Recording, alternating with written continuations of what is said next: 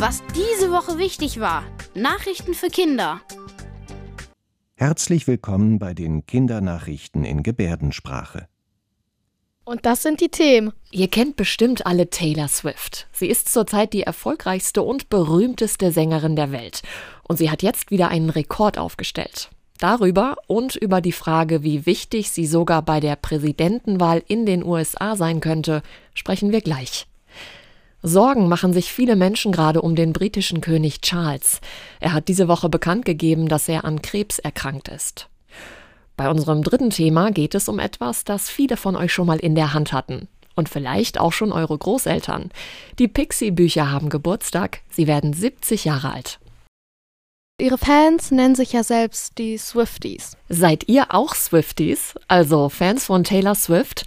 Auch wenn nicht, dann haben die allermeisten bestimmt schon von ihr gehört. Denn Taylor Swift ist die erfolgreichste und berühmteste Sängerin im Moment. Jetzt gerade hat Taylor Swift einer der wichtigsten Musikpreise der Welt gewonnen. Nämlich einen Grammy für das beste Album des Jahres. Und nicht nur das, sie hat ihn insgesamt zum vierten Mal für das beste Album gewonnen. Das hat vor ihr noch niemand geschafft. Und sie hat auch gesagt, dass sie im April ein neues Album veröffentlichen wird. Ich weiß über Taylor Swift sehr viel über ihre Vergangenheit. Zum Beispiel, dass sie schon mit ungefähr 14 Jahren ihren ersten Plattenvertrag unterschrieben hat. Taylor Swift ist jetzt 34 Jahre alt und sie kommt aus einer Stadt im US-Bundesstaat Pennsylvania. Die ist ungefähr zweieinhalb Stunden mit dem Auto von New York entfernt. Ich weiß über Taylor Swift, dass sie auf vielen Streaming-Plattformen Nummer 1 in den Charts ist. Dass sie mit ihren Auftritten ganze Stadien füllt. Gerade ist Taylor Swift in Japan auf Tour und im Sommer kommt sie nach Deutschland für Konzerte. Und die sind natürlich alle ausverkauft. Im Juli tritt sie in Gelsenkirchen, München und Hamburg auf. Mir ist es wichtig, dass Stars niemals vergessen, dass sie immer noch nur Menschen sind. Dass sie nicht dann anderen Menschen gegenüber halt hochnäsig und so sind. Bei Stars ist mir wichtig, dass wenn sie richtig, richtig berühmt werden, sie ihre Berühmtheit nicht ausnutzen, um anderen Menschen das glauben zu lassen, was sie wollen. Gerade das ist ein großes Thema in den USA, wo ja im November die Präsidentenwahl ansteht. Denn Taylor Swift Swift hat eine riesige Fangemeinde. Und damit hat sie auch großen Einfluss. Wenn sie sagt, wen sie bei der Wahl unterstützt oder wählen will, dann könnten viele ihrer Fans das Gleiche machen. Wahrscheinlich ist, dass Taylor Swift den aktuellen Präsidenten Joe Biden unterstützt und nicht Donald Trump. Mir ist wichtig, dass den Stars immer noch bewusst bleibt, dass sie für viele Menschen ein Vorbild sind. Bei den politischen Meinungen der Stars ist mir wichtig, dass sie schon die Meinung sagen dürfen, aber dann nicht erwarten sollen, dass jeder ihrer gleichen Meinung ist. King Charles ist ja gerade erst König geworden und jetzt gerade ist herausgekommen, dass er an Krebs erkrankt ist. Das hat der Buckingham Palast in der vergangenen Woche mitgeteilt, also das britische Königshaus. Charles ist seit etwa anderthalb Jahren König von Großbritannien und jetzt hat er eine schwere Krankheit. Viele Menschen machen sich Sorgen, auch seine Familie. Nicht nur in Großbritannien, sondern auch weltweit. Seine Frau, Königin Camilla, hat gesagt, dass es König Charles trotz der Krebserkrankung gut gehe. Jedes Jahr erkranken auf der ganzen Welt Millionen von Menschen an Krebs und viele sterben auch daran.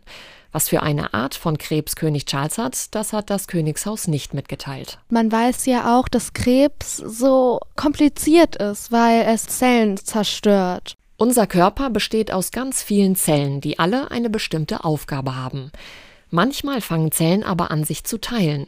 Aus einer Zelle werden zwei Zellen. Die neuen Zellen vermehren sich schnell weiter. Das heißt dann Tumor. Ein Tumor kann gutartig oder bösartig sein. Ein Bösartiger behindert andere Zellen bei ihrer Arbeit oder zerstört sie. Einen bösartigen Tumor nennt man Krebs. Es gibt viele verschiedene Arten von Krebs. Wichtig ist, dass man das schnell erkennt und dass man intensiv dann, dann handelt. Bei König Charles war das so. Der Krebs wurde sehr früh erkannt. Und viele Menschen, die an Krebs erkranken, werden auch wieder gesund. Glücklicherweise gibt es viele Behandlungsmöglichkeiten, womit man Krebs besiegen kann. Krebs kann man auch als Kind bekommen, aber wir müssen uns keine Sorgen machen, weil wenn man ihn früh erkennt, dann hat man ziemlich große Chancen, ihn zu überleben. Und es wird immer Neues erforscht. Fachleute sagen, dass es auch wichtig ist, nicht den Mut zu verlieren, wenn man erfährt, dass es Krebs ist. Wenn mein Freund erkrankt wäre, würde ich vielleicht ihm ähm, sagen, dass er sich keine Sorgen machen sollte, solange er Hilfe bekommt von den Ärzten und ich würde ihn dann immer jeden Tag besuchen kommen und vielleicht mit ihm reden, was gerade passiert und mit ihm Spiele spielen. Nur was ich mich immer gefragt habe, Warum heißt Krebs überhaupt Krebs? Das weiß man nicht ganz genau. Oft wird es so erklärt.